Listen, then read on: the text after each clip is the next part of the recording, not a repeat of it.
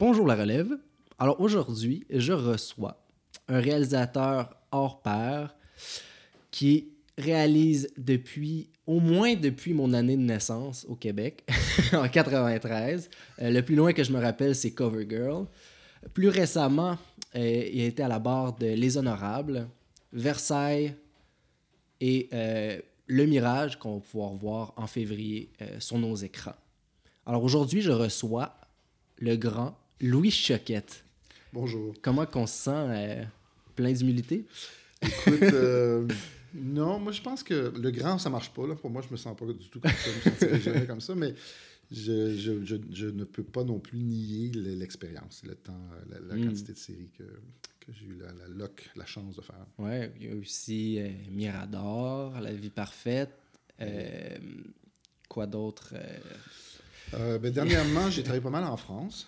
Donc, j'ai fait une autre série qui s'appelle Philharmonia. Oui, c'est vrai. euh, c'est un- une espèce de drame qui se passe dans un orchestre euh, symphonique. Mhm. qu'on a tourné à la Philharmonie de Paris. Donc, c'était quand même une expérience euh, très, très, au niveau artistique, en tout cas très nourrissante. Voilà, Les Honorables, on est en train de préparer la deuxième saison là, en ce moment. On tourne ce printemps. Tourne combien de séries par année? C'est pas trop indiscret. Ça dépend des années, mais c'est souvent deux. OK. Deux, puis... euh, mais tu sais, c'est des, c'est des projets qui s'entrecroisent. Pendant que tu Mhm. termines euh, la post-production d'un, tu commences la préparer de l'autre. Bon, ça se, ça se chevauche un petit peu comme ça. Mhm. Mais euh, en fait, ça dépend parce que tu sais, au, au Québec, avec les budgets qu'on a, les temps, par exemple, de préparation de séries sont très très courts. Puis à l'étranger, en copro, tu as, plus de temps, il y a plus d'argent et tout ça. Fait que faire une copro, par exemple, six épisodes, euh, euh, ça peut prendre vraiment une année complète en termes de préparation, puis de tournage, puis de montage, même un petit peu plus.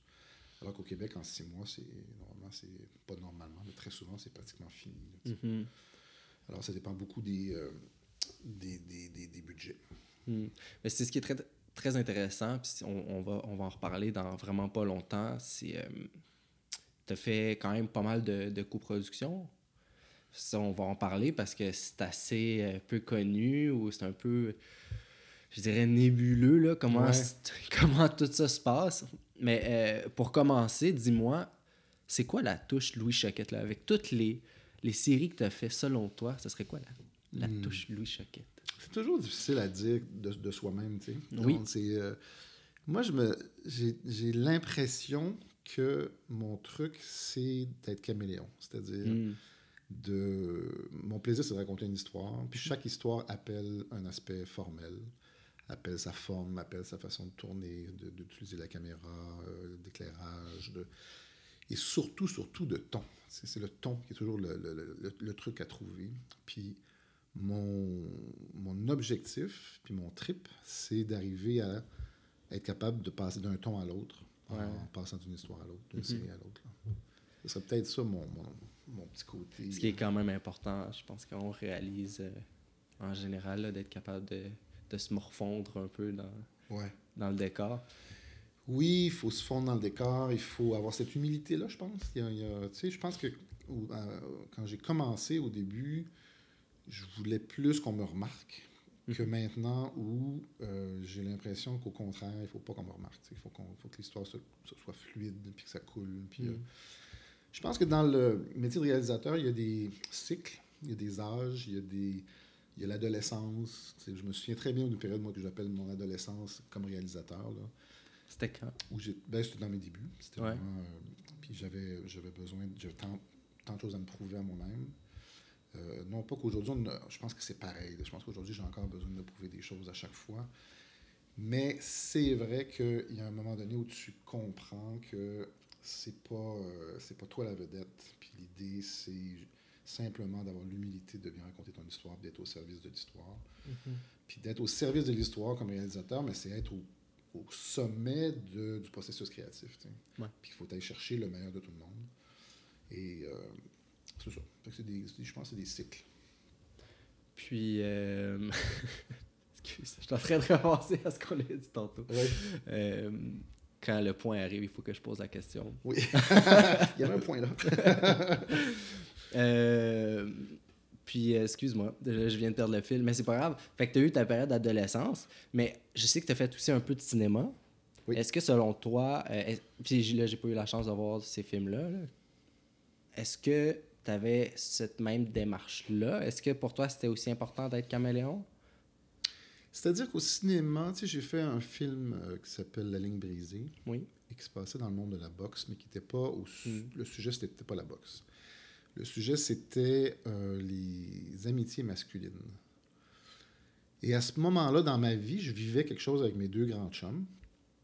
Qui. euh, c'est comme si. En fait, la question que je posais dans le film, c'est qu'est-ce qui arrive aux amitiés entre gars quand, entre- quand le succès arrive à Mm. l'un, mais pas aux autres? Ouais. Ou à deux des gars, mais pas, à un- mais pas aux trois en même temps. Et euh, donc, le, le vrai sujet, c'était ça. Et ça a été euh, l'occasion pour moi d'être plus personnel dans ce que je dans l'histoire que je racontais. Ouais. Même si c'est pas moi qui ai écrit le scénario, mais euh, avec la, la scénariste au départ, on s'était vraiment... C'était qui la scénariste? C'était Michel Allen. Michel, Donc, c'est ça. C'était c'était un beau processus au départ parce que elle m'a vraiment demandé de quoi j'avais envie de parler. Puis là, j'ai parlé de ça. Puis elle, a écrit un- le scénario autour de cette idée-là. Mhm. Mais à travers le- le- le- les deux personnages étaient boxeurs. Donc, euh, donc c'est ça. Pour moi, la différence, ça a été de, de- ça m'a permis de parler d'un truc plus personnel. Même si, dans des séries télé, comme encore il n'y a pas longtemps, on s'est assis ensemble, on, on s'est réunis de trois, là, une productrice, une auteure et moi. On s'est dit, garde, là, on s'aime, on aime ça travailler ensemble. Qu'est-ce qu'on fait? Qu'est-ce que tu as goût de faire? Qu'est-ce que j'ai goût de faire? Qu'est-ce que tu as goût de faire? Puis, euh, donc, ça aussi, ça devient assez personnel. On parle de- ça. et ça, c'est pour la télé aussi. Donc, euh, mais dans ma mon petit cheminement à moi, là, je pense que la ligne brisée, ça a été le moment où j'ai pu le plus parler d'un truc que je vivais là, à ce moment-là. Euh, puis, mais il doit quand même y avoir. Euh, mettons qu'on on revient dans le plus concret, plus récent, là, euh, dans les honorables, par exemple. Est-ce qu'il y avait. Un, il y avait un peu de toi. Est-ce que tu, est-ce que tu y vas quand même? Tu sais, je veux dire, est-ce que tu t'accroches à certaines idées Oui. du scénario? C'est sûr. Dans les honorables, c'était quoi? Qu'est-ce qui t'a. Ben, en fait, c'est que. Je me souviens, on avait une discussion avec un monteur, là, ça faisait des années qu'on travaillait ensemble, puis, puis on se disait, hey, à, à chaque fois là, qu'on travaille sur un truc, on dirait qu'on n'est pas pareil. Il y a quelque chose de. Je me souviens qu'on, on- à cette époque-là, on travaillait sur un truc qui parlait de la jalousie. puis euh, on s'était mis à en parler sans arrêt, lui puis moi, tu sais. Puis évidemment, en salle de montage, j'étais là où tout, c'est le résultat du boulot de tout le monde qui apparaît. Fait que là, t'as, tellement les mains là-dedans, la tête là-dedans, que ça, ça t'influence un peu. Puis en Mhm. tournage aussi, bien sûr. Alors oui, il y a toujours un peu. Soit que, soit que c'est toi qui apportes quelque chose à la série ou à l'histoire, ou c'est l'histoire qui, te, qui t'apporte quelque chose. Mais il y a toujours un Ouais. échange. Il y a toujours un échange. Puis cet échange-là, il est fondamental. Et euh, il faut que chaque histoire qu'on raconte nous transforme un peu. Mhm. Puis il faut que nous, on se transforme un peu l'histoire. Et c'est là où il y a des zones d'ombre entre l'écriture puis la réalisation, parce que la réalisation est une forme d'écriture. Tu sais, dans le mot réalisateur ou réalisation, il y a le mot réel. Notre Mhm. travail, c'est de rendre réel ce qui est sur le papier. quand ça fait. J'ai quoi? J'ai 26 ans, là, puis j'avais pas fait le lit encore? Ouais. Ouais. Et, et, et ça, dans, dans, dans le, le geste de rendre ça réel, de, si tu veux, de, de- d'incarner des personnages, d'incarner une Mhm. histoire, il faut que le- la personne qui est derrière la caméra, le réalisateur, il faut qu'il ait une liberté pour interpréter un peu l'histoire. Mhm. Et ça ne veut pas dire de changer le texte nécessairement, comme des fois ça peut, ça peut arriver à ça. Mais c'est pas nécessaire de changer le texte, c'est, de se l'approprier. Mhm.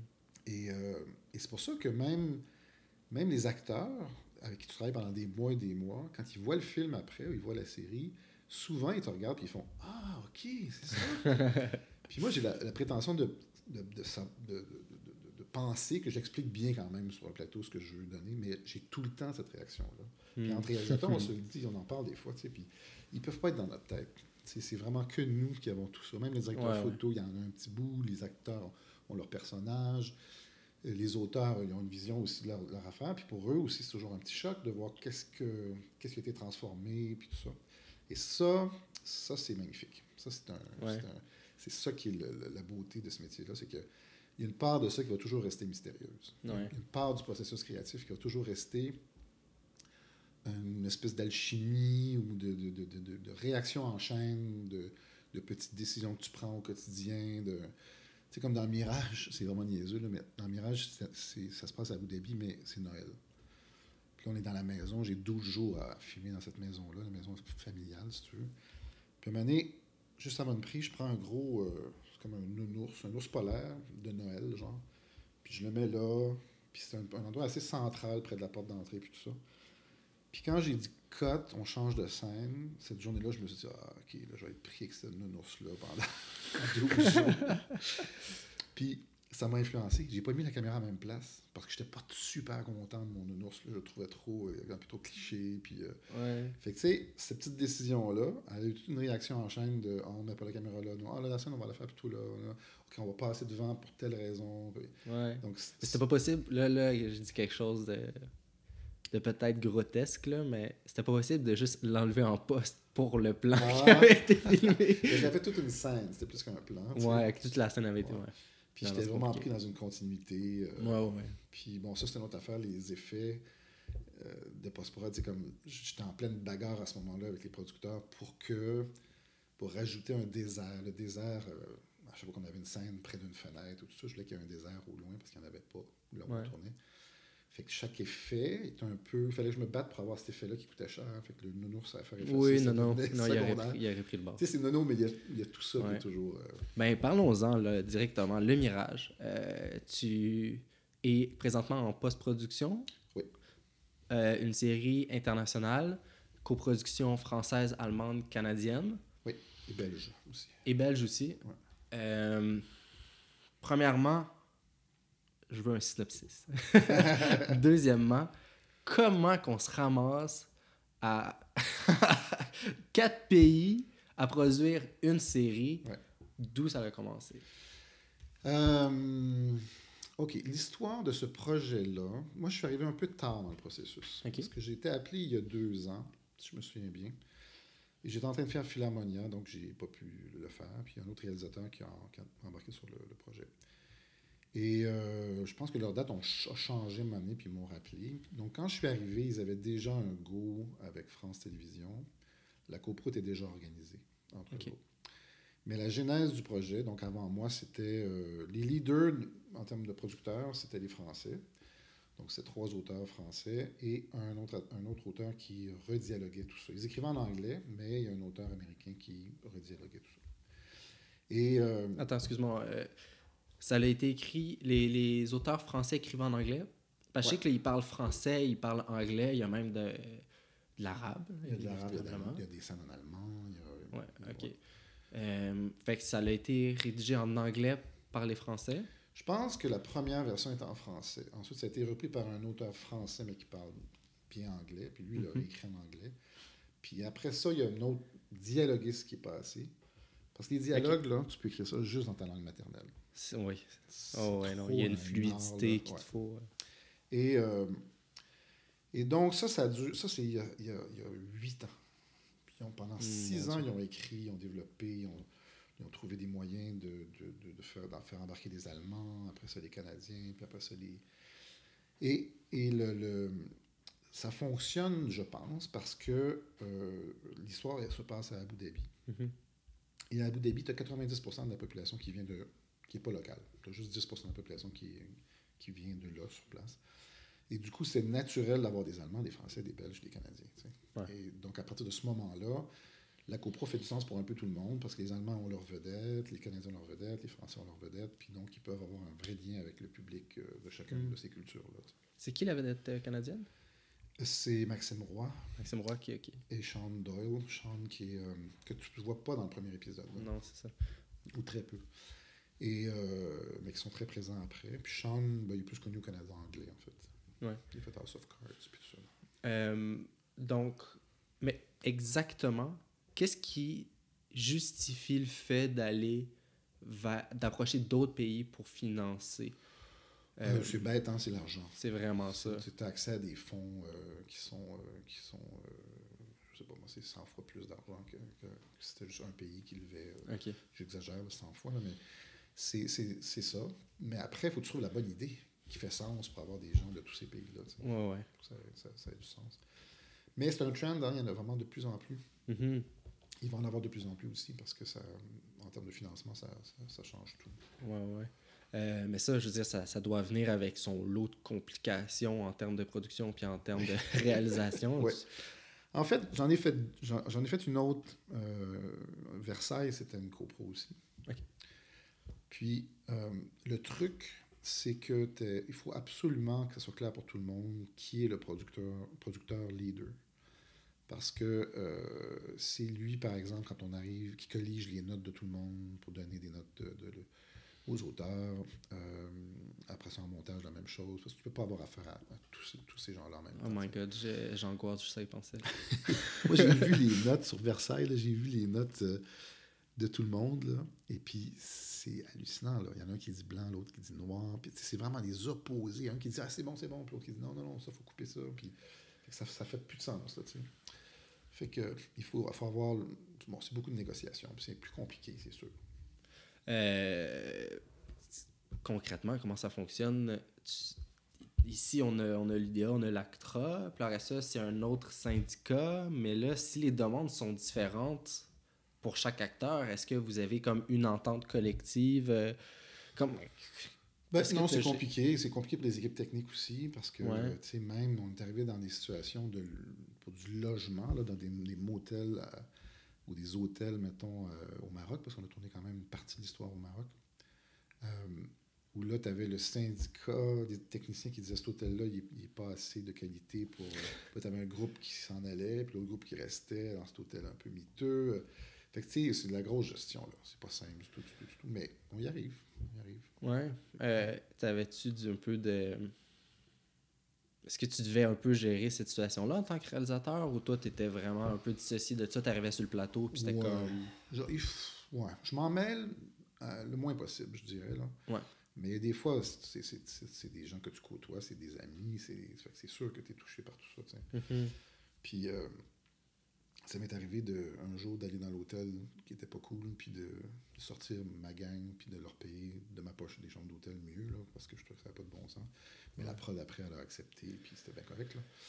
fait qu'il y a un peu de ça, mais euh, ce, qui, ce qui était euh, de ce projet-là, le plus fascinant, c'est que sur la, feuille de service, le matin, tu avais 15 nationalités différentes. Tu avais un machinot euh, jordanien, tu avais un, deuxième assistant libanais, tu avais et tout ce monde-là, là, la gang de Dubaï, la gang d'Abu Dhabi, se retrouvaient, les Marocains après, on se retrouvait avec le même langage cinématographique. Mm-hmm. Tu sais, c'était les mêmes termes, c'était en anglais.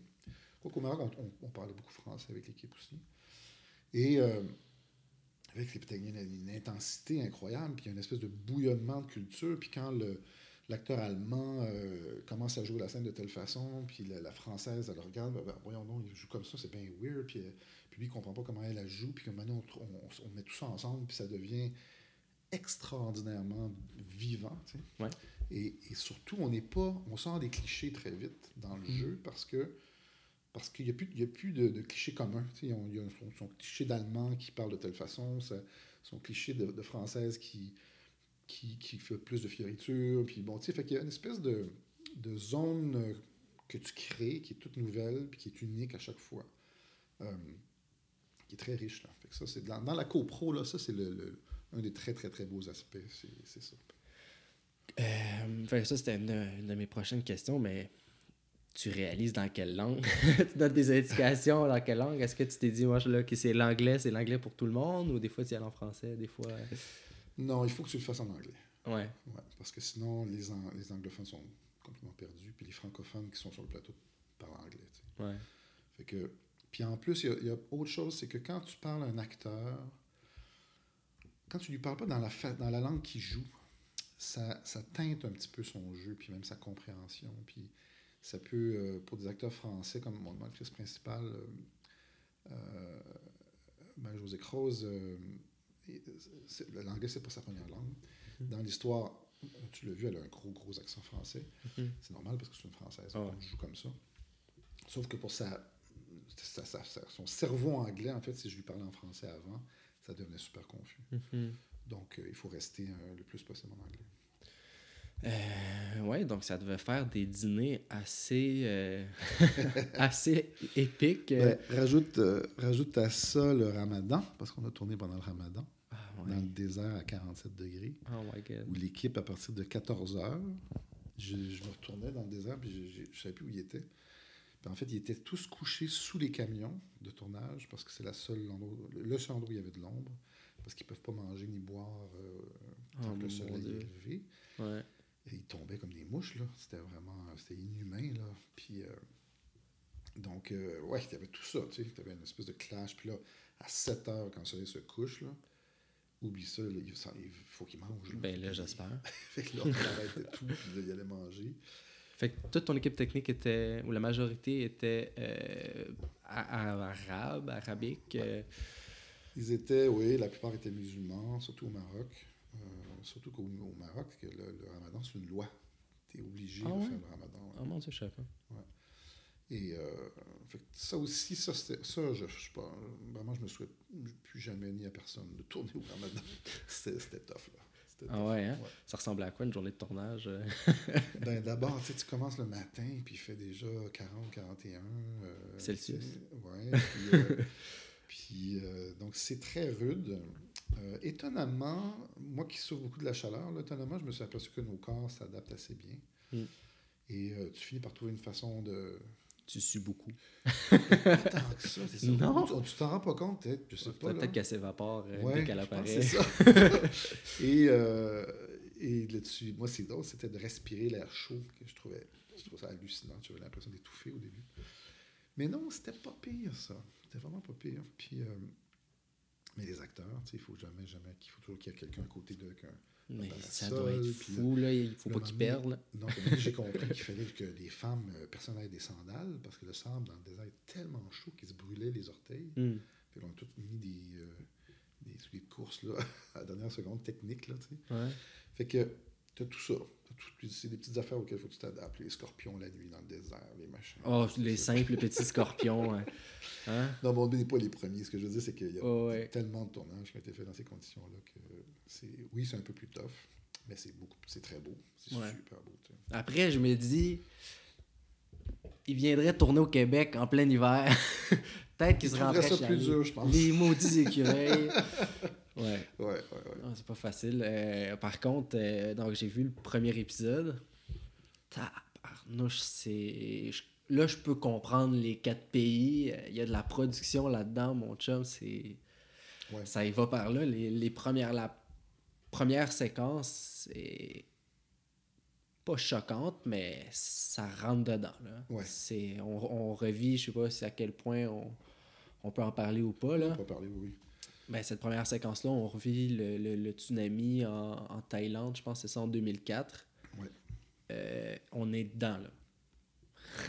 Pourquoi, en fait, on est allé là? Ouais, en fait, l'idée de cette série-là, au départ, c'était de voir. euh, parce qu'à Dubaï puis à Abu Dhabi, c'est reconnu, c'est un endroit qui est reconnu pour euh, recevoir des gens qui ont décidé de changer de vie, Hmm. qui sont comme disparus de leur vie, de leur famille, leurs amis, qui veulent recommencer une nouvelle vie un peu en cachette. Fait que tout ça est parti de ce phénomène-là. Toute l'idée est partie de ce phénomène-là. Puis euh, euh, après ça, je pense que les auteurs se sont dit, ben le tsunami, ça pourrait être ça. Ça peut être une occasion pour quelqu'un de faire croire qu'il est mort, puis qui, euh, qui, qui, qui fait- vit une autre vie en parallèle. Bon, là, après ça, je ne veux pas trop rentrer dans les dire, détails, non, non. mais c'est pour ça le tsunami. Bon, après, il y a d'autres films qui ont été faits sur le tsunami. Moi, j'avais pas du tout les budgets, même si c'est beaucoup plus d'argent que des productions québécoises. J'avais pas des budgets pour recréer la vague, par exemple. Non, mais c'est très, très bien fait. Très bien pensé. Mais en tout cas, on a trouvé d'autres façons de, de le Ouais, montrer, vraiment. puis, euh, et même dans la version que tu as vue, c'est pas final encore. Là, euh, on la voit en réflexion à un moment donné. L'effet de la vague, c'est beaucoup mieux que ça. Là. Ouais. Puis, euh, mais euh, ouais, c'est parti de là. Euh, ça me fait penser justement, euh, quand on arrive, là maintenant, c'est produit. Euh, J'ai vu qu'il y avait de la post-prod. il y a de la post-prod en Paris, décidément parce que tu, tu reviens de Paris. Ouais. Est-ce qu'il y en a au Québec aussi? Je En pense. fait, le- je dirais que 90% de la post-prod se fait à Montréal. Ouais, c'est- ok. Puis il y a un peu des, des de, de, de, de, post-synchronisation. Ouais, c'est. Puis, euh, fait que je fais des petits allers-retours là, pour euh, aller faire de la post-synchro avec les, les acteurs qui en ont le plus. Là. Et, euh, mais c'est le fun parce que tout est, tout- tous les effets, tout la- le, le montage, c'est des monteurs d'ici. euh, donc, ça, c'était cool. Puis là-bas, ben, j'avais directeur photo, premier assistant et script qui était québécois. Ah. Donc, ça, c'était. Puis j'avais des tops, là. Ronald Plante à la photo. Puis, tu sais, c'était génial. Ah my god, non, c'est vraiment. euh, c'est super bien foutu. Là, tu sais, puis euh, il y a une belle attention à la mise en scène aussi. Ça bouge. Je pense que. Ben, j'ai pas vu ce que tu as fait avec Versailles. Là. Je l'ai malheureusement pas retrouvé sur Netflix. Je sais pas s'il est encore là au Canada. Là. Ah, c'est peut-être Netflix US en ce moment. Peut-être, ouais. Ça se peut. Euh, mais euh, tu as pu avoir du fun euh, en, en termes de mise en scène. Ça bouge beaucoup. C'est. Ouais. euh, Ah oui, non, je me suis amusé. Là. Écoute, on a fait des scènes. euh, sais, à Abu Dhabi, il y, a y une zone. En fait, on a créé comme une, une basse ville puis une haute ville à Abu Dhabi, ce qui n'existe pas vraiment. Là. La basse ville, on l'a tournée au Maroc. mhm. Mais il y avait un bout à Abu Dhabi où il y avait euh, des, des espèces de. Je sais pas, des, une cinquantaine de, de jonques chinoises, des espèces de vieux bateaux euh, chinois, puis des pêcheurs, puis ils sont tous amarrés un côté de l'autre. Mm. Puis on avait loué tout ça. Fait qu'on avait, ça, c'était notre champ, de, de- notre terrain de jeu, si tu veux. Puis euh, on, a fait, on a fait des scènes de poursuite, puis de, de, de coups de feu, puis de machin là-dedans. C'était juste, euh, juste malade, là. C'est vraiment. Fait que vous avez tourné plus en location? On était que en location. Puis là, ça maintenant, euh, tu sais, je voyais dans les. euh, dans les. Dans le générique final, tabarnouche, mon français. Dans le générique final, il y avait euh, genre super écran français, je sais pas. euh, tout cas, c'était le même logo que super écran, mais c'était. C'est super écran. C'est ça. Ouais, c'est Super Channel, en fait. Super Channel. Ouais. Euh, mais il y avait Crave aussi. Qui, ouais, qui a- Crave. En fait, il y avait Bell. C'est ça. En fait, Bell faisait la version, ça va être sur super écran en français, parce que ça a changé deux, trois fois. Là. Super écran en français, puis Crave en anglais. Tu, tu le prends? Non. Ok. Euh, Je sais pas que ça vibre dans le micro. Ouais, c'est ça. Euh, donc, c'est ça. Là, là j'ai perdu un peu la dernière phrase. Là où je m'en allais avec ça, c'est juste. C'est diffusé où quand c'est. euh, Est-ce que ça va être au câble ou ça va être vraiment sur Internet Ça dépend des pays. Ça dépend des pays. Comme Ok. là, euh, en France, c'est France Télévisions, donc c'est la, la grosse Ouais. chaîne. Euh, en Allemagne, c'est la ZDF, c'est l'équivalent de, de France Télévisions pour l'Allemagne, ou de Radio-Canada, si tu veux. Ouais. Puis après ça, en Belgique, je sais même pas. Puis au Canada, c'est c'est- c'est Crave puis Super Channel, euh, Super Écran, donc euh, c'est un petit peu plus... euh, c'est un petit peu moins de répercussions, ça. Ouais. On l'aura pas ça. On n'aura pas ça. C'est ben, c'est- là, c'est parce que je l'écoutais, j'étais comme, me semble ça, je le verrai pas Ouais. sur le câble. Ben là, attends, j'ai pas le câble, là. Là, c'est sûr, je l'aurais pas vu sur le câble, mais, mais tu sais, j'étais comme, c'est tellement bien foutu. C'est en, en grande partie québécois aussi, c'est Ouais, en ouais, bonne partie. ouais. On a- le réalisateur est québécois, là, tu sais. Mais il me semble que je le verrais pas, ça, à Radio-Canada, je le verrais pas. Ouais, c'est de valeur parce qu'ils ont, ils ont fait y embarquer. En fait, c'est TVA qui a fait y embarquer. Radio-Canada aussi était bien intéressé. Mais c'est beaucoup de sous. C'est beaucoup, beaucoup de sous. Puis euh, je pense Ok. que ça, ils ont trouvé ça un peu difficile. Après, euh, après je sais qu'en ce moment, comme c'est un trend, là, les, les copros, Mhm. euh, ils, vont, ils vont embarquer, là, c'est sûr. Puis il faut juste trouver les bonnes idées, comme je disais tantôt, là, où là, tu peux avoir. Mais il y en a plein de bonnes idées possibles, là, où tu vas avoir des gens de plusieurs nationalités qui se retrouvent ensemble. Hmm. As-tu connaissance de d'autres coproductions qui ont été faites, euh, qui ont été diffusées au Québec? Bonne question. J'ai cherché rapidement. j'ai Ouais, pas, je euh, pense qu'il n'y en a pas. euh, à ma connaissance. Ah, tu sais, il y en avait. Mais ça, c'est un film. Euh, Nouvelle-France, je Oui. te souviens de ça. Ouais, ouais. Qui était peut-être pas. En tout cas, ça a été difficile, je pense. Mais non, pas tant que ça. Euh, ok, mais écoute, Mirage. C'était quoi le plus. euh, à part le, le, désert, le, le fait que tu travailles avec beaucoup de nationalités, créativement, euh, c'était quoi le, plus gros défi pour réaliser cette série-là? Tu devant le scénario, tu lis ce scénario-là. Euh, Est-ce que c'était dans l'histoire ou euh, c'était quoi c'était quoi vraiment le plus ton plus grand défi créatif pour Mirage? Je, je pense que la, je pense que ça a été de c'est juste qu'il n'y a pas longtemps, là, ça a été d'essayer de, convaincre. Tu sais, Mirage, par vocation, là, c'est du divertissement. C'est du mhm. divertissement mainstream. Moi, quand ils m'ont approché, je leur ai dit les amis, c'est cool, votre scénario, il marche bien, super et tout ça. Puis il est même très, très bien, mais je, je vais le traiter d'une façon qui ne sera pas mainstream, en tout cas le moins souvent possible. Puis ça va commencer au casting. Puis pour aller chercher oui, des gens connus dans ces pays-là, mais surtout des gens comme par exemple Marie-Josée Croze qui amènent un côté euh, beaucoup plus. Euh, à telle limite, tu te demandes si le personnage n'est pas complètement folle au début. Puis, euh, alors que si on l'avait joué un petit peu à l'américaine, un peu trop lisse, un peu trop poli, ça, aurait eu, ça aurait été beaucoup moins poreux, ça aurait été moins, moins vivant, moins vrai, moins authentique. Là. Puis, fait que le casting a été fait en, fonction de ça. Mais. Mm tout au long, en fait, du processus de préparation, de tournage après, puis en post-prod encore plus, je pense qu'en post-prod, ça a fait le plus, c'est que là, les cultures, les références étant différentes, euh, chacun avait un peu peur de ne pas plaire à son public, tu sais. Ouais. Et du coup, de plaire au public, cette notion-là est devenue trop importante, je trouve. Et extrêmement difficile à gérer, c'est pas un public, là. Ben, c'est ça, c'est ça. Puis, euh, tu sais, je veux dire, euh, il y a une scène d'amour, puis euh, à Abu Dhabi, on nous dit si vous venez, vous venez tourner ici, il n'y a pas de scène d'amour, il n'y a pas de nudité. Puis là, en France, tu dis, ou même ici au Québec, tu dis, mais, puis même en Allemagne, dis, ouais, mais s'il y a une, scène d'amour à un moment donné, c'est pas qu'on veut absolument qu'il y ait de nudité, mais si on veut juste être honnête dans notre, travail d'incarnation de la scène puis des mhm. personnages, il faut quand même y croire que ces gens-là ont un rapprochement physique. Tu sais. Toute la série, pardon, toute la série, on attend que ces deux-là tombent en amour. On sait qu'ils sont en amour, puis qu'ils vont enfin se le dire, puis s'embrasser, puis bon, tu sais. Fait que là, euh, OK, là, on arrive, on fait la scène, mais on la, fait, on la tourne pas à Abu Dhabi, on la tourne au Maroc.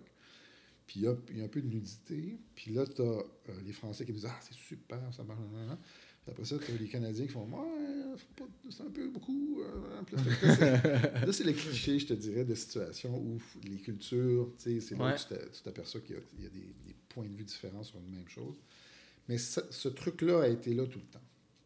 Puis souvent, ça nous faisait. Ça nous, ça nous étonnait de voir comment il fallait se battre pour des petites affaires qu'on pensait évidentes, puis d'autres affaires qu'on pensait vraiment compliquées euh, étaient acceptées aussi euh, facilement. Ouais.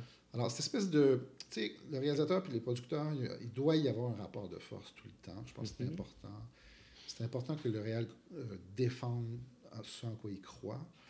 Puis c'est important que le producteur ait un sentiment d'une sincérité dans la, volonté de rester dans les budgets aussi, puis de faire une bonne série.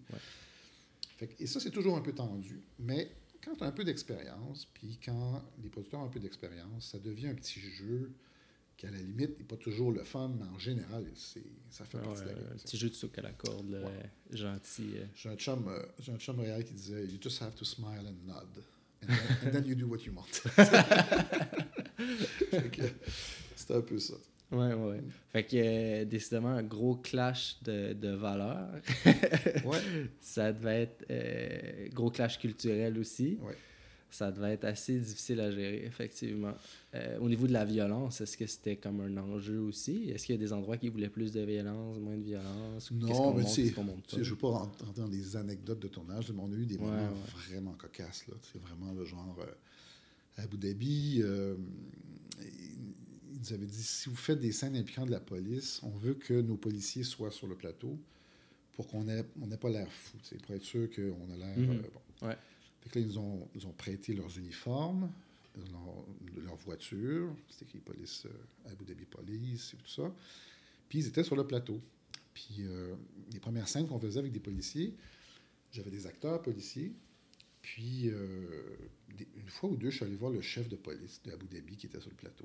Puis, j'ai juste vérifié avec lui euh, est-ce que c'est comme ça que vous faites ça ici, puis tout ça. Est-ce que... Puis, il était tellement content que je, que je m'ouvre l'esprit à, leur présence, puis tout ça. Qu'à un moment donné, devant toute l'équipe, il s'est penché, puis il m'a donné trois bisous euh, sur la Sur le torse? Quoi? Je Et. Fait que là, moi, j'étais un peu comme. Oh, tu freezes un peu, là.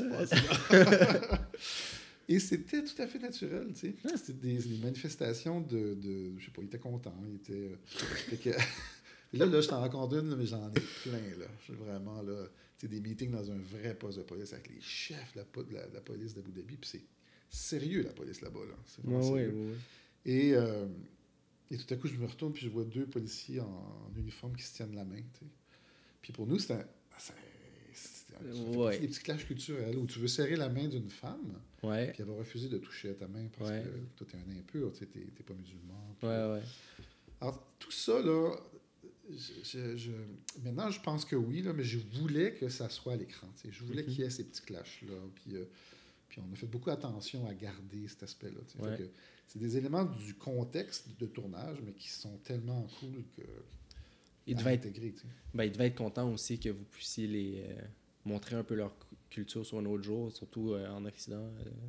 Mais je pense qu'en Europe, ça fait plus longtemps que la, la présence arabe est. Ils ils en ont un, ils ont une plus, beaucoup plus grande population. Ils ont subi quand même, euh, ils l'ont pas eu facile, puis ils l'ont pas encore facile, fait qu'ils se sont fait peut-être plus vocal. euh, puis, mais ici, on est, on est aussi vraiment plus loin. Il y a encore des mythes, euh, on en voit encore peu. On voit peu cette culture-là. Je sais qu'il y a des films qui ont été faits sur le sujet. Là. Ouais. Ça commence justement, là, tu sais.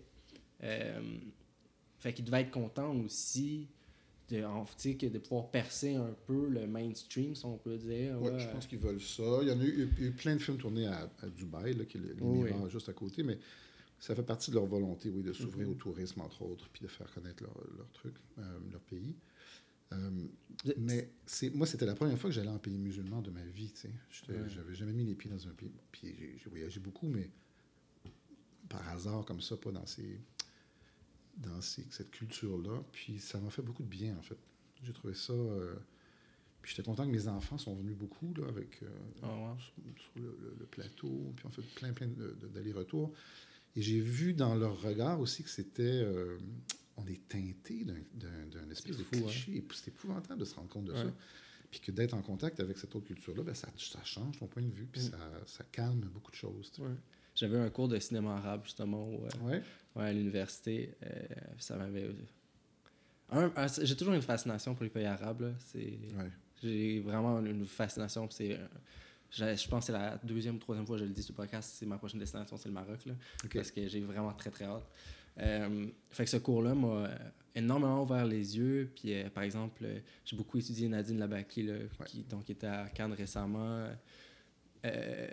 C'est, le fun de pouvoir la voir. Puis, tu sais, une des scènes, justement, dans le premier épisode qui m'a marqué, c'est quand les deux polices sortent de l'auto, puis c'est deux femmes, tu sais.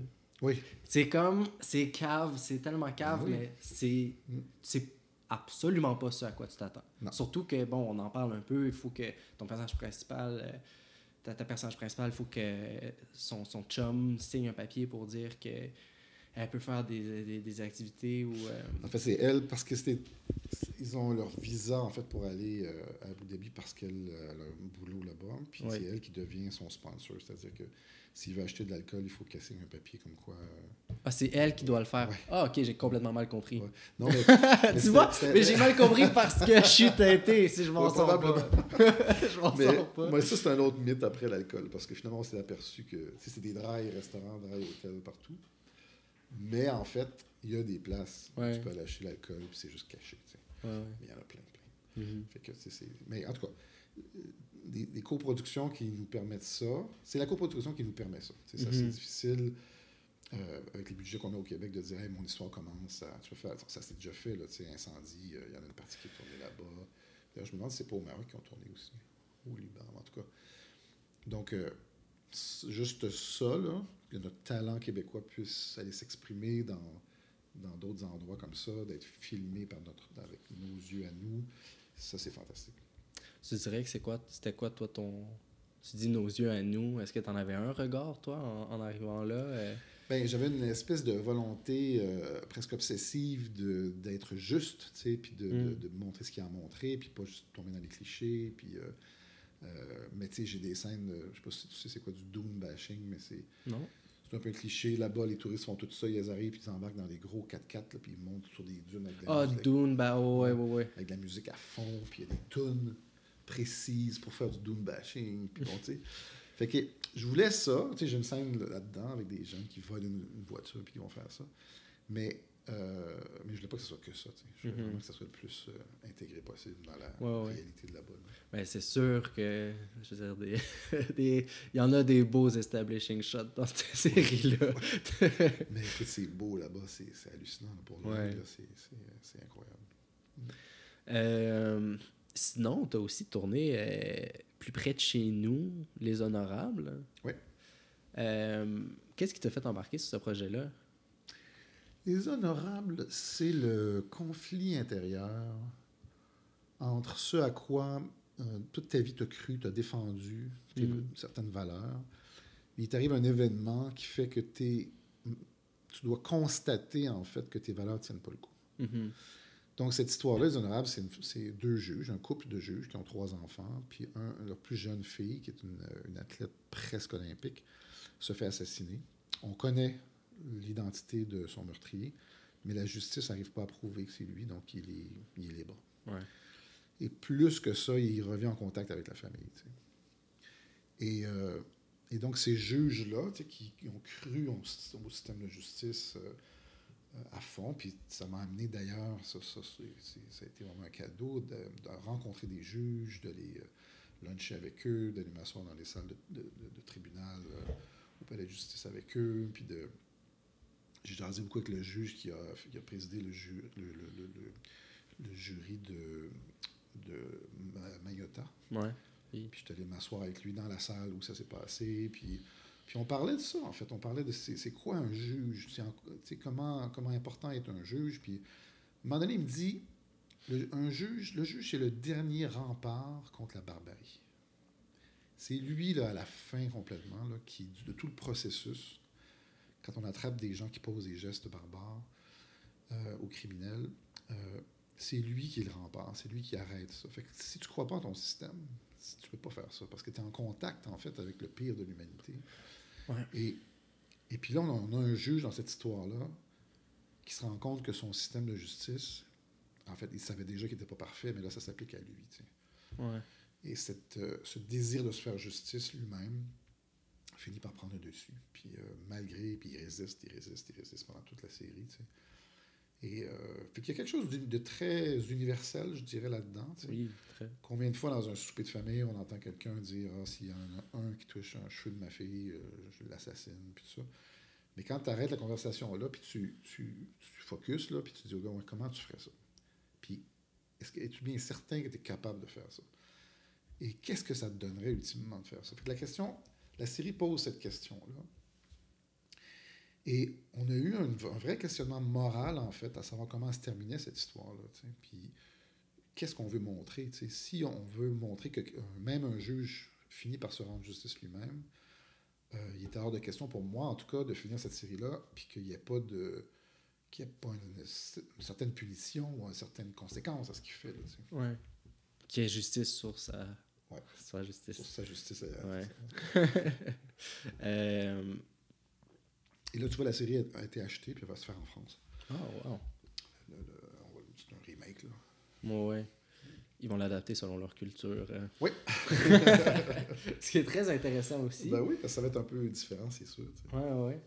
Euh, ok, mais c'est super, c'est vraiment, c'est super intéressant. Puis, mais là, ça fait déjà deux projets, mais euh, je sens que pour toi, une- la, la recherche, c'est un élément très, à ça, parce que ça me semble très intéressant, Ouais. puis très important dans ton processus. Euh, tu sais, des fois, on entend justement, avec les délais qu'on a au Québec, des fois, c'est difficile. Tu sais, est-ce que pour toi, c'est un, c'est un luxe obligatoire? Là? Ah oui, oui, c'est fondamental. Mhm. Sinon, sinon, tu vas avoir une approche euh, superficielle de ton sujet. tu sais. Donc, euh, bon, après, je pense que chaque réal travaille à sa façon. Là. Mais moi, c'est sûr que j'ai besoin de me. J'ai besoin de me poser la question pourquoi je fais ça? Mhm. Pourquoi cette histoire-là, je l'ai choisie pour travailler, tu sais, pour la raconter à.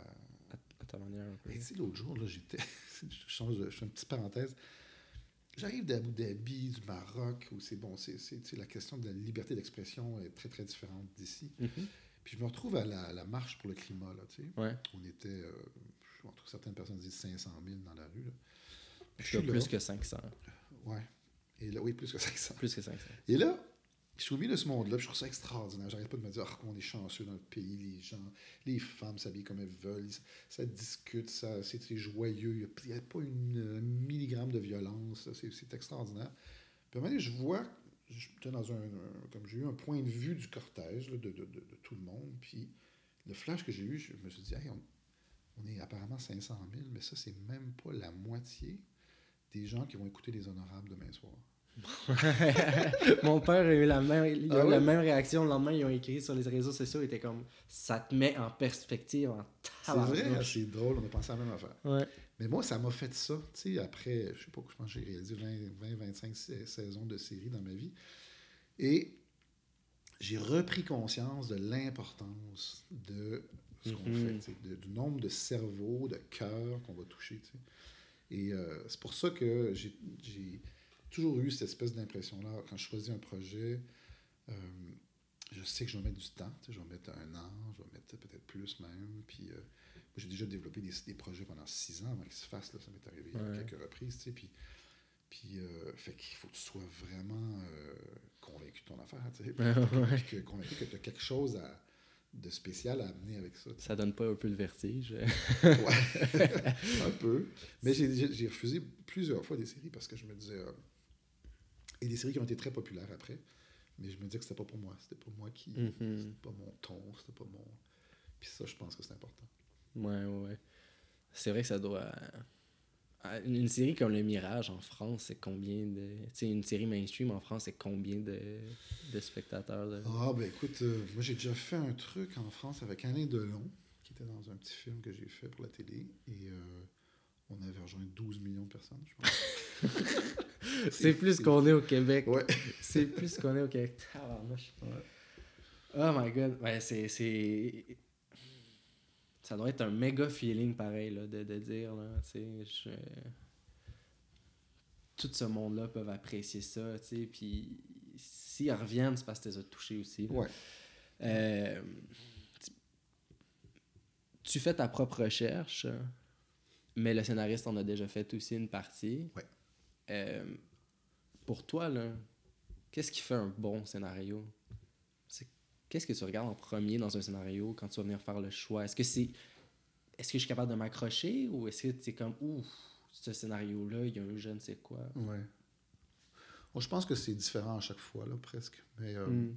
chose certaine, la, la, la, ce qu'on appelle la première impression, mm-hmm. ça, c'est de l'art. C'est un truc qui est tellement important. Et quand tu fermes la. Tu, tournes la dernière page d'un scénario que tu viens de lire pour la première fois, ce que tu ressens à ce moment-là, c'est ce que tu vas porter pour euh, les années à venir. Mm-hmm. Donc, euh, c'est d'abord et avant tout mon instinct, je pense. C'est vraiment ce que je ressens quand je, lis le scénario. Euh, et, et, pour un drôle de hasard, dernièrement, j'étais. Je suis retombé sur plein de scénarios que j'avais dans mes caisses, puis là, je, je je regardais ce que j'ai pris, ce que j'ai pas pris, puis ce que j'ai fait, ce que j'ai pas fait. Puis, puis je peux pas dire qu'il y a un lien commun. C'est vraiment à chaque fois, c'est comme une petite aventure, un petit monde, un petit univers qui me, qui me parle ou qui me, qui me parle pas. Euh, mais c'est sûr qu'il faut qu'il y ait. Au-delà de ça, il y a des règles. Il y, a des, il y a vraiment des. Il y a des. Euh, comment je dirais ça? Il y a, la, par exemple, la hiérarchie des trames. De, de, bien, dès la première lecture, d'avoir ton histoire principale qui se dégage bien des autres, puis qui entrecoupe bien les autres. Bon, ça, c'est un peu basique. Après, tu as l'authenticité de la plume, du dialogue. Si les, tous les personnages parlent euh, de, la même façon et tout ça, tu sais qu'il y a un, gros problème en partant. Puis, euh, bon, donc il y en a plusieurs comme ça. Là, tu fais, tu fais le tour de ces, de ces espèces de règles-là. Mais c'est le au total, au final, c'est vraiment ton instinct qui a quelque chose à te dire. Puis qui, non, tu sais. Et il y a aussi la part de ce que toi, tu peux apporter. Comme ça m'est arrivé de choisir un projet où je trouvais que les dialogues étaient vraiment pas bons. Hmm. Puis de m'asseoir avec l'auteur, puis de, de, parler de ça. Puis l'auteur qui me dit, ben, je suis d'accord avec toi, c'est pas ça que je voulais montrer, je voulais montrer l'histoire d'abord, puis après ça, on travaille là-dessus. Puis, là, puis on est parti, puis on l'a travaillé, puis c'était super, ça a super bien tourné. Euh, donc, il peut y avoir des faiblesses, mais tu sais que tu peux donner un coup de main, apporter, euh, mm-hmm transformer les choses. Euh, les honorables, là, quand je suis sur le projet, le projet allait assez mal, en fait. Le diffuseur était en train de dire qu'il ne pensait plus le prendre. Ça faisait quelques temps qu'il était en développement. Est-ce que Patrick Huard était attaché à ce moment-là? Euh, non. Pas encore. Et puis, je me souviens de, de, de jaser avec l'auteur puis la productrice, puis de, de, leur dire ben écoutez, j'ai une proposition, puis on vire ça de bord, puis on, fait, on, l'approche comme ça, mettons. Mm-hmm. Puis là, l'auteur il avait le goût d'embarquer là-dedans, euh, la productrice aussi. Puis là, on est allé pitcher ça. J'ai pitché ça. Puis, euh, puis ça sortait du scénario beaucoup. Puis j'ai fait un. J'ai exprimé mon, exprimé mon idée. Puis à la fin, ils m'ont dit si c'est ça la série, on la prend. Mais là, on veut le voir sur le papier. Okay. Là, on est retourné à l'écriture. Puis, euh, puis l'auteur est allé plus loin encore que ce qu'on qu'on avait dit. Puis c'était super. Quand, quand tu l'as pitché comme ça, est-ce que tu avais préparé de la documentation? Ouais. Quel genre de documentation? Ben, j'avais des mood boards. Ouais. Tu sais, j'avais, euh, j'avais des mood boards, j'avais des, des, euh, des références euh, de films. Mais, je travaille de moins en moins comme ça. Là. Je trouve que les références, ça devient. Je, suis un peu tanné de dire, ouais, il n'y en a pas de références, c'est plus ce que j'ai dans ma tête. Là, ouais. Puis ça, ça fait. Des fois, ça fait peur au monde, mais. C'était vraiment en, c'est, de, de, parler du ton c'est vraiment dans, dans, dans, le fait comment je, je, me suis plutôt fié sur une façon de raconter l'histoire mm-hmm. dans mes mots, puis avec quelques petites références. Oui, parce qu'à ce moment-là, tu n'avais pas fait ta recherche encore, tu n'étais pas allé voir les juges? Euh... Parce que pour moi, tu sais, Je ne me souviens plus dans l'ordre, mais je pense que oui. Je pense que j'avais pas vu les juges encore. Non. Parce que ces moments-là, c'est des moments super importants. Là. On dirait que pour moi, c'est le moment où je me ground, je me dis, OK, on dirait que là, je trouve mon angle, c'est c'est groundé sur quelque chose de, comme ça, ça c'est, on, on, veut raconter précisément ça, tu sais, je sais pas. Euh, fait que je serais arrivé, ça aurait été un peu mon pitch, mais là, ça, tu l'avais pas non plus. Fait qu'est-ce que, qu'est-ce que tu leur as dit? Est-ce que... Ben, c'est, c'est sur le, le, le, côté euh, rebondissement, sur le, c'est le côté euh, humain, beaucoup, tu sais, mm. de ce que ces juges-là vivaient, est-ce que c'est au-delà des, des, juges, c'est des pères, puis un père puis une mère, puis un frère puis une sœur, puis, euh, puis le côté euh, un peu, comment je dirais, un peu euh, étonnant, un peu dur même. je pense que c'est ça qu'ils ont aimé, tu sais. Ouais, ouais, ouais. Puis Patrick, tu vois. mais tu sais, je te dis ça, puis d'autres fois, là, les scénarios sont tellement béton qu'ils vont, ils vont caster un réalisateur. Ils cherchent il voit 3-4 réals, puis toi, tu fais partie, tu te fais caster, puis, puis quand tu arrives, faut, oui, tu as quelque chose à amener, mais tu arrives beaucoup plus tard dans le processus, puis c'est bien, bien, bien correct aussi. Là. Ouais, fait que ça, tu es arrivé assez tôt dans le processus, donc, pour les honorables. Ouais. OK. Euh, là, puis là, je vais en parler parce que mais je sais que Patrick Huard, des fois, il peut être assez. Euh, ou je sais. Wow, wow. Je le sais pas, j'entends, on entend parler, on entend dire, qui, qui, qui, un, c'est qu'il est immensément talentueux, là, ben, j'y crois, là. Puis, mais il est capable de, de, faire de la réalisation, il est capable de faire du montage, il est capable de faire.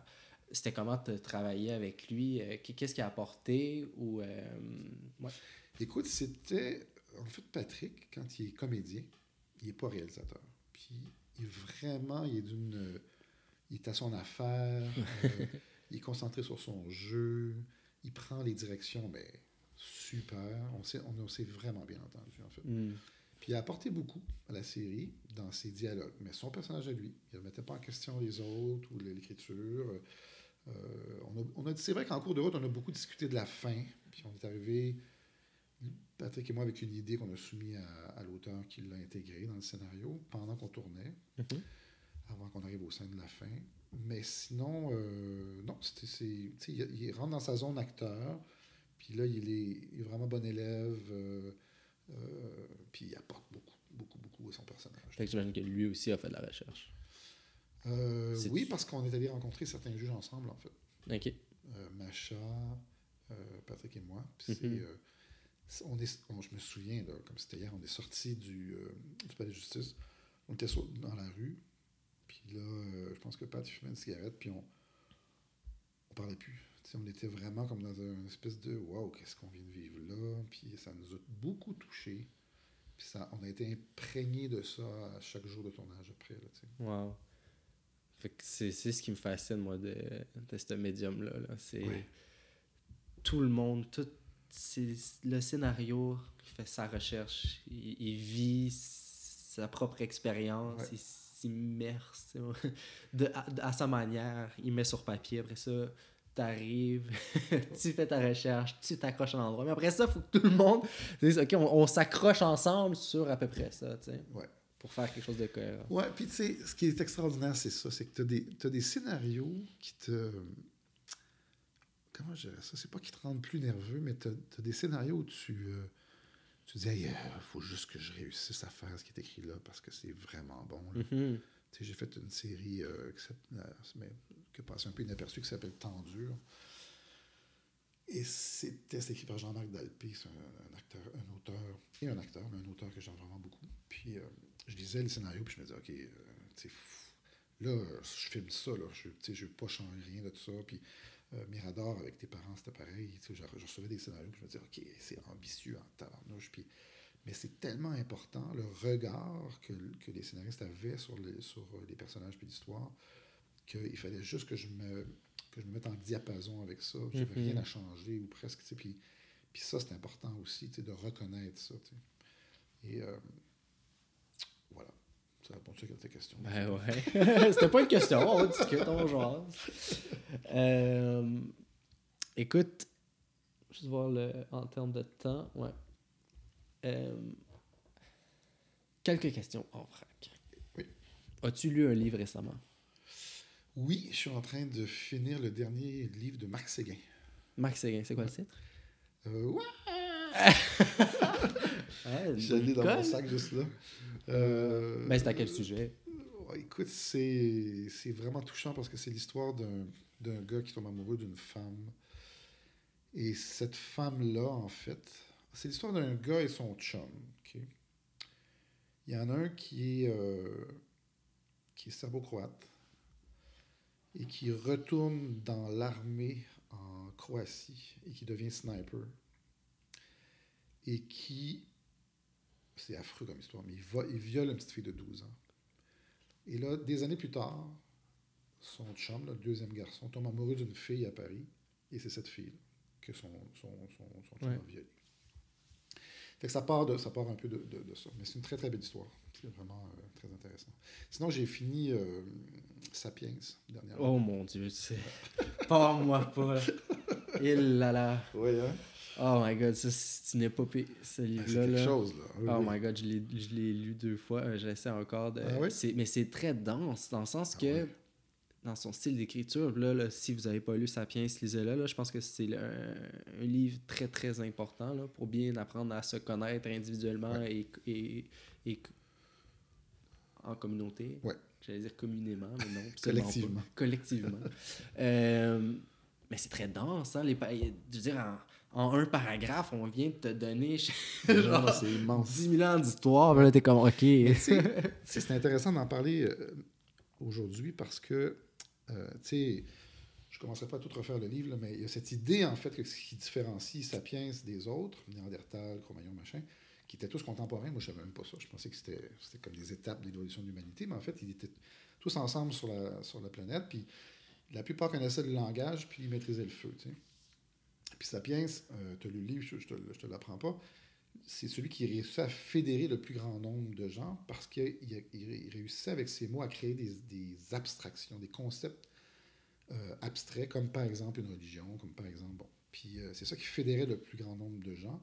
Et comme ça, il pouvait en venir à bout de, de, de je sais pas quel gros mammifère euh, dangereux, euh, Mhm. parce qu'ils étaient 400 au lieu d'être juste 40 qui arrivaient pour bon. Et le premier, un des premiers gestes artistiques, à part les peintures euh, rupestres, là, les mains Mhm. puis les animaux sur les grottes, les parois des grottes, c'était ce- cette petite euh, statuette là, qui est à moitié homme, femme, lion, là, et qui est l'emblème de Peugeot maintenant aujourd'hui, parce que ça a été trouvé dans une grotte près d'un petit village où habitait la famille Peugeot au départ, il y a, il y a un certain temps. Bon, cette petite statuette-là, elle a 30 000 ans. Donc, il y a 30 000 ans, ce qui a défini Sapiens par rapport aux autres hommes, c'est la fiction. Mhm. Puis nous, c'est ce qu'on fait, de la fiction. Donc, il y a quelque chose d'assez fascinant là-dedans. hein. C'est que on arrive à, à se fédérer entre nous. On parlait des 500 000, 1 million, 2 millions de personnes, 14 millions ou 12 millions de personnes qui regardent un même truc. Mais ça part de, de ça. Ça part, Ouais. c'est, le même geste, en fait, qu'on répète, mais euh, dans notre société, puis aujourd'hui, avec notre culture euh, Mhm. actuelle. Alors, Ouais. ça, c'est fascinant. Un autre fait qui était super intéressant, c'était le, le phénomène de commérage. Là, tu sais, que, Ouais.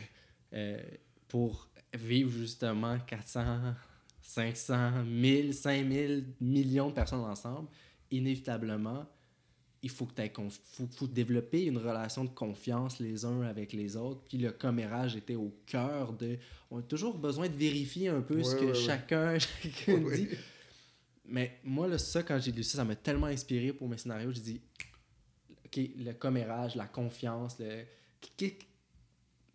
Toujours le besoin, là, tu sais, ces intentions-là, là, de un peu. Euh, instinctive, inconsciente de vérifier, de, de regarder, de se rassurer, de, tu sais. non, c'est... Euh, D'avoir sa place, de faire sa place, de, de donner sa place. De... Non, ça, c'est fascinant. Lisez Sapiens. Lisez Sapiens. euh, Puis sinon, euh, une autre petite question en vrac. Ça serait quoi ton dream movie ou ton dream série, là, ta série de rêve? Ou, euh, y a-tu quelque chose, tu sais, beaucoup d'années d'expérience, y a-tu quelque chose, une série que tu n'as pas réalisé encore? Hmm. Euh, des histoires que tu n'as pas racontées encore que tu aimerais vraiment raconter? Je pense que je suis. Je, non. La réponse à ça, c'est non. C'est-à-dire que j'ai. Il n'y a, pas une série en particulier. Je pense que je, je, demande encore à tomber en amour avec des histoires. J'espère continuer à vivre, avec, à vivre ça parce que je mm. parce que j'adore ça, parce que je, je, suis là pour ça, on dirait. C'est vraiment... Fait que je vais juste continuer à faire ça. Et euh, par contre, je me rends compte que j'ai une espèce d'aversion de plus en plus sur les pour les lieux communs. C'est des trucs qu'on a entendus mille fois, qu'on a vu mille fois, des histoires qu'on a déjà racontées, des, ça, il y en a plein. Il y en a des tonnes de scénarios comme ça. Puis, puis ça, j'ai plus envie de ça. Fait que, puis, euh, mais de l'originalité. Puis aujourd'hui, ce qui est vraiment cool, c'est que le public est vraiment prêt à ça. Tu sais, faire des séries où tout le monde parle plein de langues, puis c'est sous-titré, il n'y en a pas de problème. Puis essayez pas de me dire y a un problème encore avec ça. Il n'y en a pas. Je, je, le vois, on, on, le voit bien là, sur les séries, mm-hmm. la quantité de séries qui, qui, se fait en ce moment. Et ce côté-là, ce côté où on vit partout sur notre planète, ensemble, avec des, conflits ou pas de conflits, mais ça, là, cette espèce de. de, ça, j'ai envie de filmer ça. J'ai envie de filmer des histoires qui, qui mettent en lien des gens qui ne pensent pas nécessairement de la même façon, mais qui se retrouvent dans des lieux, hmm. des zones, des, des, concepts, des façons de vivre et d'être qui se complètent. Mm-hmm. Ça, euh, euh, j'ai goût de ça. J'ai moins goût de violence, je te dirais. Euh, même si je trouve ça super cool à filmer. c'est super trippant. Il y a un, côté euh, groovy là-dedans que j'aime bien. Mais il faut que ça ait un vrai sens. Ouais, ouais. Peut-être en terminant, une dernière question. quel conseil donnerais-tu à quelqu'un qui commence, qui débute, qui a envie de faire la réalisation? Aïe, aïe, aïe. Ça, c'est une question difficile parce que, dans le fond, là, le, le, mieux, c'est de, de, tourner. Il faut, vraiment tourner. Mm-hmm. Des petites choses ou des grandes, mais, euh, tu sais, vues par 10 personnes, vues par 100 personnes, euh, c'est facile aujourd'hui. C'est tellement facile. Les, caméras sont là, les, les, la diffusion est facile, tu sais. Puis, mais surtout, il faut apprendre à, à être humble pendant par rapport à l'histoire qu'on raconte. Donc, il euh, euh, faut tout de suite se placer dans une zone où on ne veut pas prouver qu'on est un bon réalisateur ou une bonne réalisatrice, mais il faut se mettre dans la zone où on est au service de l'histoire. Mhm. Il y a des histoires qui sont gaspillées parce qu'on a trop voulu montrer qu'on savait bien faire les choses. Mhm. C'est pas ça l'objectif. Tu sais. ouais, c'est pas de parler au jeu, c'est de parler. C'est ça. C'est ça. Et, euh, et, et, ça, je pense que tourner, tourner, tourner, tourner, écouter les acteurs, vraiment les écouter. Ils ont des. C'est des antennes incroyables, les acteurs. Mm-hmm. C'est très rare qu'ils font fausse route. Hein. C'est très, très rare. Puis quand ça arrive, il faut, faut, que tu les aides là, pour les replacer un petit peu. Mais, mais sinon, là, c'est quand on, tu, fais ta première mise en place. le matin, première scène, tu es sur le plateau. Là, tu as 12 acteurs devant toi, puis tu as 40 personnes. il n'y a pas longtemps, là, je me suis retourné puis je me suis aperçu, après euh, mise en scène, que une première mise en place, il y avait 400 personnes derrière moi. J'avais complètement oublié, mais complètement oublié. Parce que c'est la même affaire. Tu sais, a des grosses, des petites équipes, c'est pareil. Ton travail est vraiment, c'est one-on-one avec l'acteur puis le scénario. Donc, quand tu fais une première mise en place, c'est ton interprétation de la scène que tu vas donner. Puis, dans les yeux des acteurs, tu vas voir s'ils comprennent, s'ils pensent que, tu sais, s'ils ont l'instinct que c'est une bonne idée ou non. Puis, quand tu sens qu'il y a une petite hésitation, arrête-toi pas, là, fais ta mise en place, continue à faire ton affaire, mais va t'informer après, va juste parler, puis écouter, puis Mhm. aie l'humilité de changer des choses, tu sais. Ouais, ben souvent, le réflexe, ça va être de dire Tu t'es compris Oui, oui, oui, oui. Tu sais, pas déranger le processus, Ouais. t'occuper. Puis c'est d'aller tendre la main, de Ouais. dire T'es-tu sûr que. Ouais. T'es-tu sûr que tout va bien? Parce que souvent, ils vont, ils vont juste amener un petit truc qui va faire une Mm. différence. C'est pour son personnage, puis à, mais à la scène, pour la scène aussi. Puis des scènes à 2, des scènes à 12, c'est, c'est la même chose. Il faut ga- garder cette espèce de, d'écoute-là. Ouais. Très sage. y a-t-il une valeur que tu préconises? Une valeur? chez euh, une, euh, une, une qualité à développer? Une, euh, Moi, je pense que. Je pense que sur un plateau de tournage, peu importe ce que tu filmes, si tu si es respectueux du travail des autres, mhm, tu, et là c'est très égoïste ce que je veux dire, mais tu vas avoir le meilleur d'eux.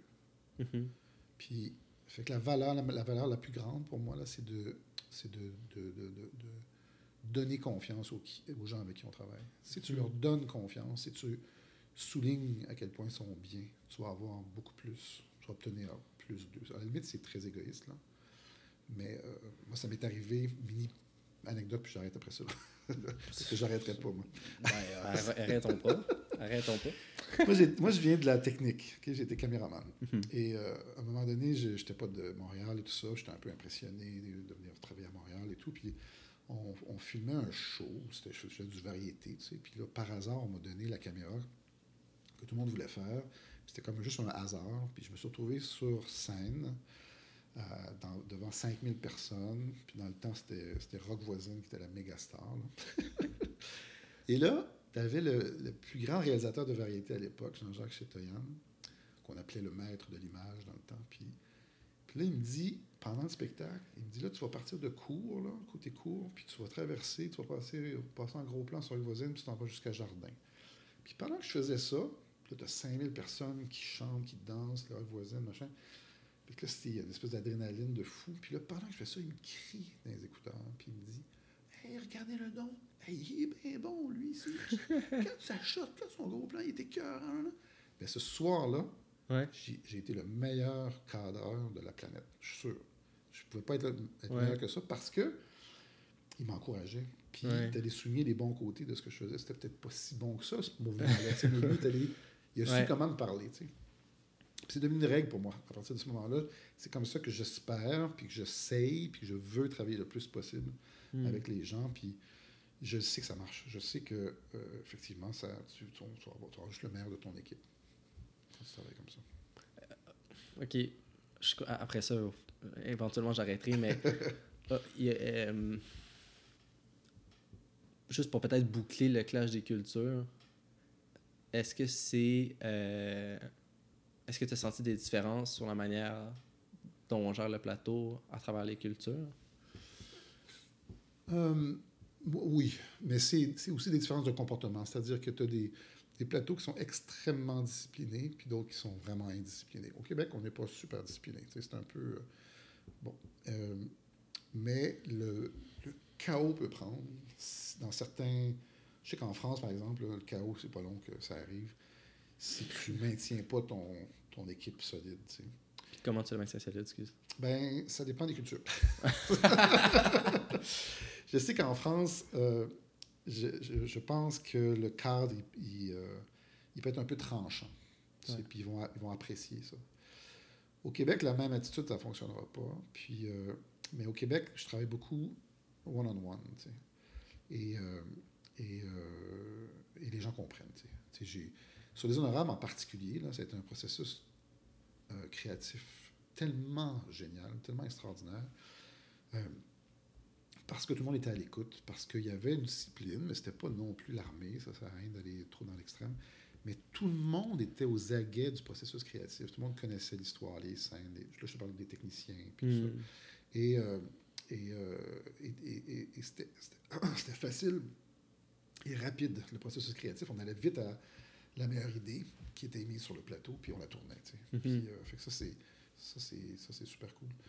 Mais c'est vrai que c'est pas tout le monde qui réagit de la même façon. là. Ben, puis je veux dire, en plus, ça doit changer d'une équipe de, de quelques personnes à une équipe de 400 personnes. là. Tu peux pas te permettre de... Ben oui et non, parce que une équipe de 400 personnes, tu peux pas, tu peux pas, tu peux pas avoir le chaos. Là. C'est, pas possible. Ça va, être, ça va être trop. Sauf que derrière toi, tu as plus d'assistants. C'est Puis c'est eux qui gèrent ça, en fait. Ouais, Parce c'est que ça. Les, les 300 figurants, puis les 100 membres de l'équipe, ben, toi, tu es toujours. C'est toujours toi, l'acteur et le scénario. Toi, l'acteur et le scénario. Il y, a, il, y a, il y a à peu près que ça. De temps en temps, il y a une caméra, là, mais Ouais. Puis des fois, une, une maudite perche dans le frame. Des fois. des fois, ça, ça arrive. Hey, c'était full agréable, vraiment. Merci vraiment beaucoup, beaucoup d'être là. Euh, je te souhaite de grands succès encore pendant longtemps. J'ai très hâte de voir Mirage. Euh, J'ai hâte de pouvoir savoir aussi, je vais le retrouver où sur Super Écran et en ligne sur Crave. En ligne sur Crave, oui, dès que j'ai des dates, là, je peux te donner ça. Ouais. Euh, ça promet. ça promet vraiment, ça a l'air palpitant. Euh, Premier épisode, en tout cas, super bien bouclé. Euh, Puis j'ai hâte de voir aussi ce que tu vas continuer à faire au Québec. La suite des honorables. La suite des honorables. Ouais. Parfait. Il va falloir que je prenne la première série encore là sur Illico. euh. Ouais. C'est sûr, là. C'est fou, faut que. C'est compliqué parce mette faut, faut être hélico, faut tout point TV. En tout cas, donné, ça devient euh, Mhm. énorme, là, mais euh, il y a un petit souci, ça. Il va falloir moment donné, ça soit plus accessible. Ça a l'air super accessible, mais en fait, quand tu t'abonnes à, je sais pas moi, à Crave, à Netflix, à Disney, à Apple, ça devient, ça devient euh, beaucoup, là, tu sais. Ouais, ben, et- et j'ai vu une addition des prix, où c'est à peu près le prix du câble. là. C'était Ah ouais? c'était ce qu'il y a en ligne avec le câble. là. OK. Mais tu mets Hulu, là, tu mets les affaires, Disney Channel, etc. là, sais. Euh, merci beaucoup, hein. super agréable. Ça fait plaisir. Puis euh, j'espère qu'on va pouvoir se reprendre. Oui, pourquoi pas. Entre deux, trois voyages en Chine, en Asie. en... Avec plaisir. C'est le Brésil, le prochain. Pour vrai? Ouais. Oh my god. Bon, ben, c'était Louis Choquette, le Globetrotter. Et euh, je- aux auditeurs, je vous dis à la semaine prochaine. Merci beaucoup d'être là. N'hésitez pas à partager et à vous abonner. Ciao! Merci.